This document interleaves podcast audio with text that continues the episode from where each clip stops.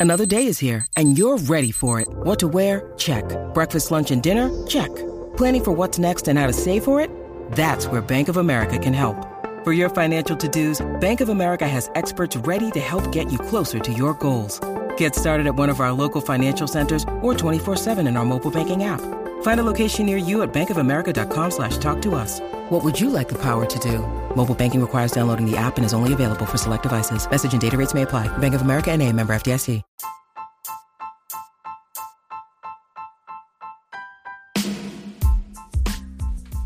Hey there, welcome to The Tint. I'm your host, Scott Fellman, and it's time for yet another foray into the world of aquariums from a slightly different perspective. The word methodology is a noun, and it's defined as a system of methods used in a particular area of study or activity. Now, in the aquarium hobby, we love the idea of subscribing to an approach to keeping our tank, don't we? That's just something we like to do. There's something very satisfying and comforting to many hobbyists, and having a sort of roadmap to follow in order to achieve a desired, perhaps predictable set of results is something we enjoy. Now, over the years, there have been many, many methods and techniques to accomplish lots of different stuff in the aquarium hobby. Some have been ridiculously successful and really easy to replicate. Some things that we have labeled as methods over the years were really just ways to sell a product. And it gets me thinking is the botanical style aquarium a method? Well, I believe that it is definitely a method or an approach, or an approach and likely a method, sure, okay. and it's quite different than most any other that we play with in the hobby. It's different because the aesthetics, although fantastic, are not the primary purpose of this approach. The big idea here is to foster a diverse and highly functional ecology within the aquarium through the use of a diversity of natural materials. So here's what we preach we preach that an aquarium is a miniature closed ecosystem subject to the influence of external inputs and outputs. And we believe that an aquarium can utilize all sorts of natural materials to not only create a structural habitat, but to encourage and foster the growth of different types of organisms, biofilms, fungal growths, and other beneficial microfauna. In fact, you could say that just about everything we do with the botanical style aquarium is optimized to foster biology. So, first of all, this is a no dogma zone. Sure, we have some opinions and ideas of how we like to run our tanks. We believe in experimentation and trying different things. However, we don't assert that our approach is the single best way to do stuff. Not is it not the only way to do stuff, it's just a way, an approach. We can learn from every single approach and method of aquarium keeping. Everyone has some validity and some ideas that you can pull from. Mix and match like you want, you know, evolve stuff if you wish, and have fun in the process. So that's my thinking on approaches and methodologies. But here's some fundamental components of our approach. For those of you that have been with us for some time, you're used to hearing me talk about this stuff, but some of you may not have heard this as concisely in, uh, uh, in one place before. So we'll just kind of go over it. We start at the bottom, literally we utilize a substrate that not only fosters a diverse ecological assemblage of organisms, but one which does not have excessive amounts of buffering capability. So, in other words, materials like silica would be a good start. If you're into our sedimented substrates, which we'll talk about later, they'd be a really useful material to use. Planted aquarium substrates are also potentially useful as they tend to acidify the water rather than raise the pH or buffer it. We're into adding materials like bits and pieces of botanicals and leaves, twigs, and other materials into the substrate layer. The reasons for this are multiple. Now, first, we found over the years that the decomposition of materials like leaves and bits of botanicals fuel biofilms and fungal growths.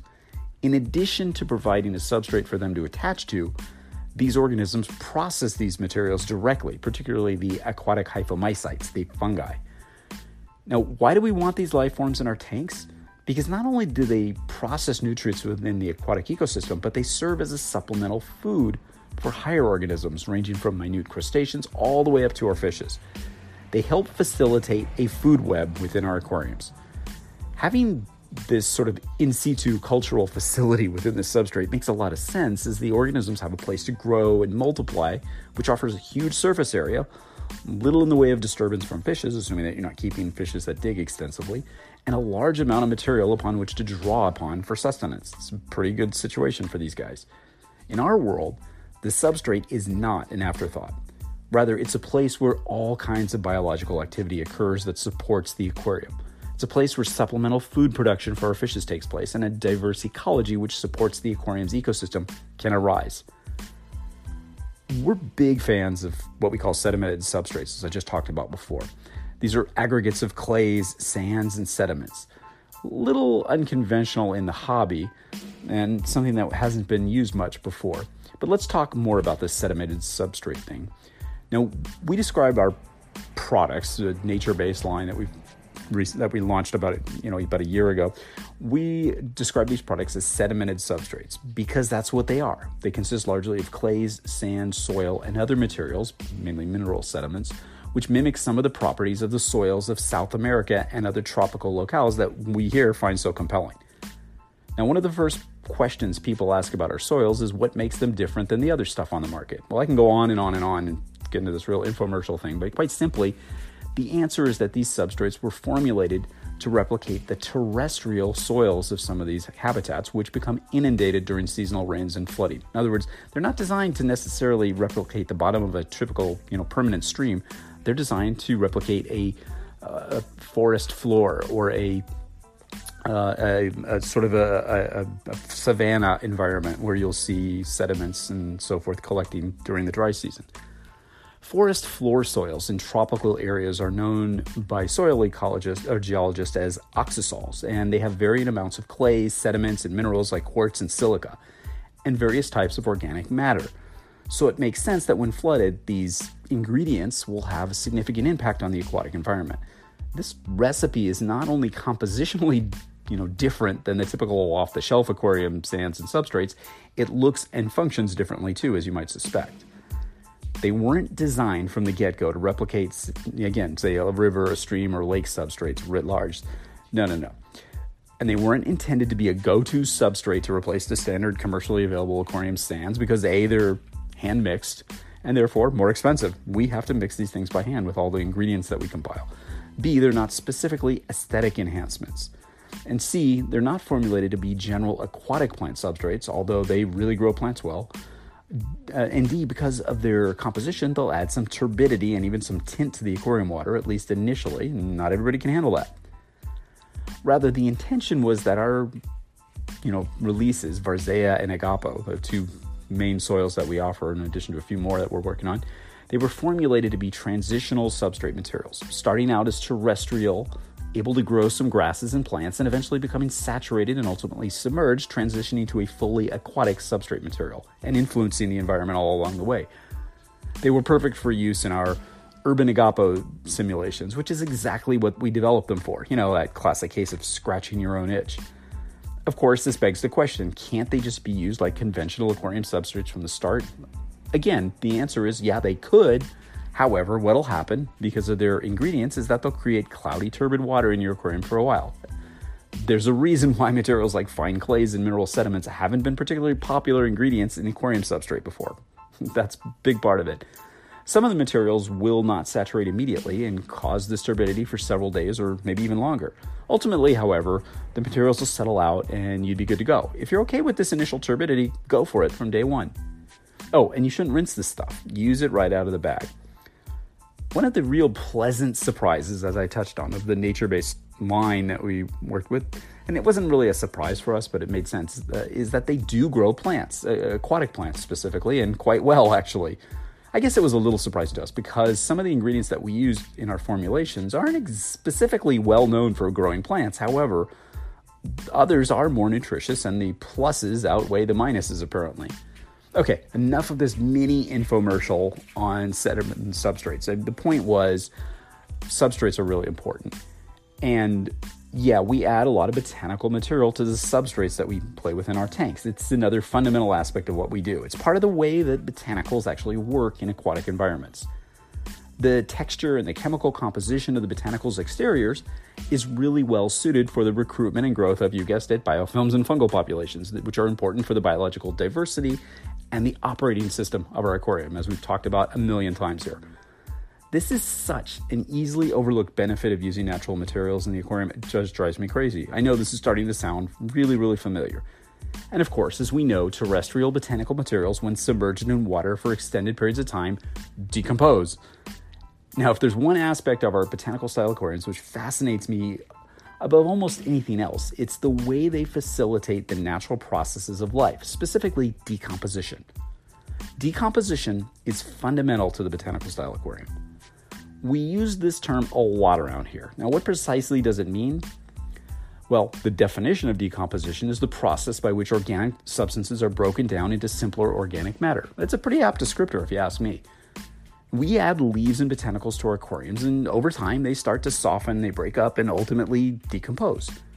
Decomposition of leaves and botanicals not only liberates substances contained within them, lignin or you know organic acids and tannins, just to name a few, not only you know liberates these, these substances into the water, it serves to nourish bacteria, fungi, and other microorganisms and crustaceans, facilitating that basic food web within the botanical style aquarium, just as it does in nature if we allow it to. Again, we touched on this before many times, but it's just so important. Utilizing botanical materials and leaves in your tank and leaving them until they fully decompose is as much about your aesthetic preferences as it is long-term the long-term health of the aquarium. I'm a leave it in kind of guy, I tend to favor nature, of course, but that's just me. It's a decision that each one of us makes based on our taste, our management style, and how much of a mental shift we've made into expecting or accepting that, you know, transient nature of materials in a botanical style aquarium. There really is no right or wrong here. I mean, I'm going to tell you it's right to leave them in, but it's about how much you enjoy what happens in nature versus what you can control in your tank. Nature's going to utilize them completely as she does in the wild. That's just how they work. And of course, we can't ever lose sight of the fact that we're creating and adding to a closed aquatic ecosystem. Every once in a while, some wise guy will point out, well, you know, all this stuff breaks down, and in a small tank, it's not nature. No shit, Sherlock. Of course, it's not nature. It's a closed aquarium, and I don't have any illusions about that. And our actions in how we manage our tanks have to map to our ambitions, our tastes, and they have to follow the regulations that nature imposes upon us. Like, you got to do water changes, you got to not overstock and overfeed. This is not rocket science. Yes, anything that you add into your aquarium that begins to break down is blah, bioload. Everything that imparts proteins, organics, etc. into the water is something that you need to consider. However, it's always been my personal experience and opinion that in an otherwise well maintained aquarium with regular attention to husbandry, stocking, and maintenance, that the burden of botanicals in your water is surprisingly insignificant. Even in test systems where I intentionally neglected them, by conducting only sporadic water exchanges. Once it hit my preferred, you know, population of botanicals by building them up gradually, I've never ever noticed significant phosphate or nitrate increases that would be, you know, attributed to their presence. Never had any kind of water quality issues. Understand that the process of decomposition is a fundamental necessary function that occurs in our aquariums on a consistent basis, and that botanicals are the fuel which drives this process realize that the botanical style aquarium is a system that, on many levels, attempts to replicate the function of natural habitats, and botanical materials are just part of the equation. Every once in a while, I'll get an email from somebody saying, "Oh, there's this goo growing on my my leaves that I threw in," and I'm thinking, "What what were you thinking? How could you get into this game and not know that this is about fueling biological activity, that you wouldn't have breakdowns in biological activity and decomposition and biofilms and fungal growth. You need to read. You need to go beyond the, the YouTuber's fancy picture of his tank pristine with leaves on the bottom, because that ain't reality. Think about this. So, again, leaves and all that stuff, you know, they offer not only unique aesthetics, they offer enrichment of the aquatic habitat through the release of all these substances as they decompose just like they do in nature. Leaves and botanicals are simply not permanent addition to our scapes, and if we wish to enjoy them in their more intact forms, we need to replace them as they start to break down. And it's not necessarily a bad thing, it just requires us to do some stuff if we're expecting a specific aesthetic. This is very much replicates the processes which occur in nature, doesn't it? Stuff like seed pods and leaves either remains in situ as part of the local aquatic habitat, or it's pushed downstream by wind and current, and of course, new materials continuously fall into the waters from the trees to replace the old ones that either decompose or get swept downstream. Pretty much everything we do in a botanical style aquarium has a natural analog to it, which I find, again, rather fascinating. Despite their impermanence, though, these materials function as diverse harbors of life, ranging from fungal and biofilm mats to algae to microcrustaceans and even epiphytic plants. Decomposing leaves, seed pods, and tree branches make up the substrate for this complex web of life, which helps the fishes that we're so fascinated by to flourish. Again, these materials are typically broken down by fungi and bacteria in aquatic environments. Inputs of terrestrial materials like leaf litter and seed pods into aquatic habitats can leach dissolved organic carbon, rich in lignin and in cellulose, into the water. Factors like light intensity, mineral hardness, and the composition of the aforementioned bacterial or fungal community all affect the degree to which this material is broken down into its constituent parts in these environments. Hmm, that's something we've kind of known for a while, right? Lignin, that's an interesting one. Lignin is a major component of the stuff that's leached into our aquatic environments, along with that other big player, tannins. Hey, that name tannin sounds familiar too. Now, tannins, according to chemists, are a group of astringent biomolecules that bind to and precipitate proteins and other organic compounds. They're in almost every plant around, and they're thought to play a role in protecting the plants from predation and potentially aiding in their growth. As you might imagine, they're super abundant in leaves. In fact, it's thought that tannins comprise as much as 50% of the dry weight of leaves. Whoa, that's crazy, right? And of course, tannins in leaves, wood, soil, and plant materials tend to be highly water soluble, creating our beloved black water, at least aesthetically, as they decompose as the tannins leach into the water, they create that transparent yet darkly stained water that we love so much. Now, we can go on for days talking about black water and really let you know that geology influences it more than leaves, but for our aquarium purposes, leaves have a big part in making that aesthetics of black water anyway. Now, in simplified terms, black water tends to occur when the rate of carbon fixation, which is known as photosynthesis, and its partial decay to soluble organic acids exceeds its rate of complete decay to carbon dioxide, the process known as oxidation. You may or may not have heard of that stuff. Chew on it for a little bit. Try to wrap your head around it. Google it. And sometimes the research that you do on these topics can unlock some really interesting tangential information which can be applied to our work in aquariums. Here's an interesting tidbit of information from science, too, that you might want to think about. For those of you weirdos who like using botanicals and leaves and stuff like that in your aquariums, but hate the brown water, and yeah, there's a few of you, you can add baking soda to the water that you soak your wood in and you know, botanicals in to accelerate the leaching process, as more alkaline solutions tend to draw out tannic acid from wood than pH neutral or acidic water does. Or you can simply keep using your 8.4 pH tap water, and maybe that helps. So it draws it out more quickly, more rapidly. On the other hand, again, these tend to draw out tannic acid from wood and you know botanical materials more rapidly than pH neutral or acidic, acidic water does. So soft acidic water might take a little longer to actually tint up now that you think about it, right? So armchair speculation here is that this might be a good answer as to why some people can't get the super dark water they want for the long term. If you have more alkaline water, those tannins are more quickly pulled out. If you have very acid water, they might initially, you know, leach in gradually, but they might not last as long. Or it might take longer for them to build up to the color that you want. So you might get an initial burst, but the color won't last that long, or it might be uh, uh, forever a slow buildup until you finally get the color you want. Kind of maddening, right? It's something that we need to do a lot more research on. I'm doing a lot of speculation here. In, in the end, I'm still a huge believer in the use of, you know, reverse osmosis deionized water exclusively for botanical style aquariums. It gives us the best chance of not only manipulating water chemistry characteristics to those that we prefer, it also gives us the ability to, you know, reap maximum benefits from botanical materials, both aesthetically and functionally, in my opinion. We're also seeing a growing body of science-backed evidence that humic substances, which are a key component of, you know, black water or um, botanical influenced water, have significant health benefits for fishes, and they may be among the most important factors which contribute to their health in both the wild and in captivity. This sort of revelation backs up what many aquarists who dabbled with catappa leaves and bark and other stuff for botanical influenced aquariums, particularly betta breeders in Southeast Asia, have asserted for decades. In particular, it's thought that these compounds, which are derived from botanicals, have antifungal and antiparasitic properties and offer protection against oxidative, you know, DNA damage and from physical stressors.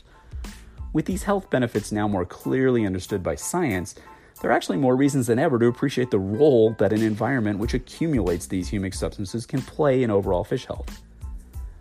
Although the health benefits to fishes are, you know, fascinating and actually somewhat of a game changer, like many hobbyists, my interests lie with the creation of the aquarium that presents a more natural looking functional aesthetic.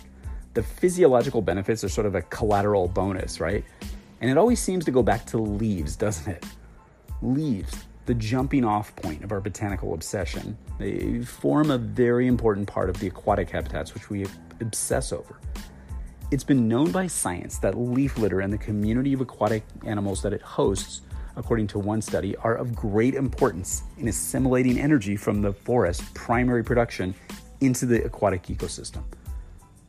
There's something that calls to me, it beckons me to explore, to take note of these habitats and their intricate details, and to try to replicate some of their features in an aquarium. Sometimes literally, or sometimes simply taking components that I find compelling and utilizing them in my tanks. Nature fills in the details. Habitats like flooded forests and streams also function as a means to preserve the nutrients that would be lost to forests, which would inevitably occur if all the material which fell in the streams was simply washed away. The fishes, the crustaceans, and the insects that live in the leaf litter and feed on the fungi, the detritus, and the decomposing leaves themselves are really important to the overall aquatic habitat. So, in this little world of decomposing leaves, submerged logs, twigs, and seed pods, there's a surprising diversity of life forms which call this milieu home.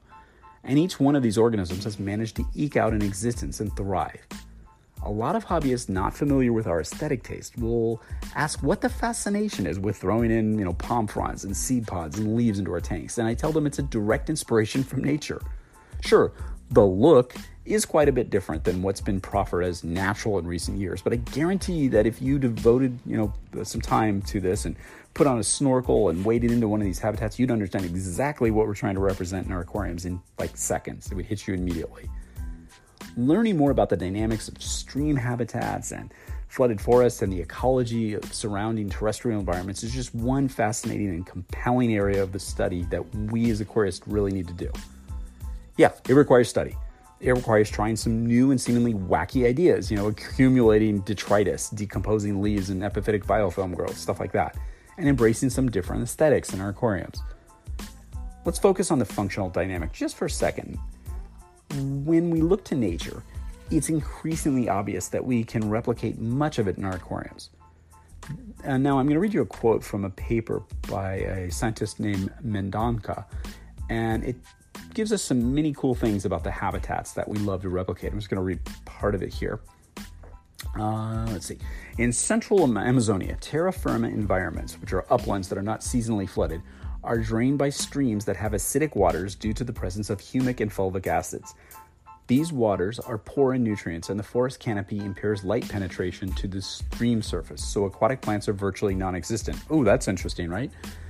In these oligotrophic environments, food chains are dependent upon our old friend here, I'm quoting you, allochthonous material from the forest, such as pollen, flowers, fruits, leaves, and arthropods.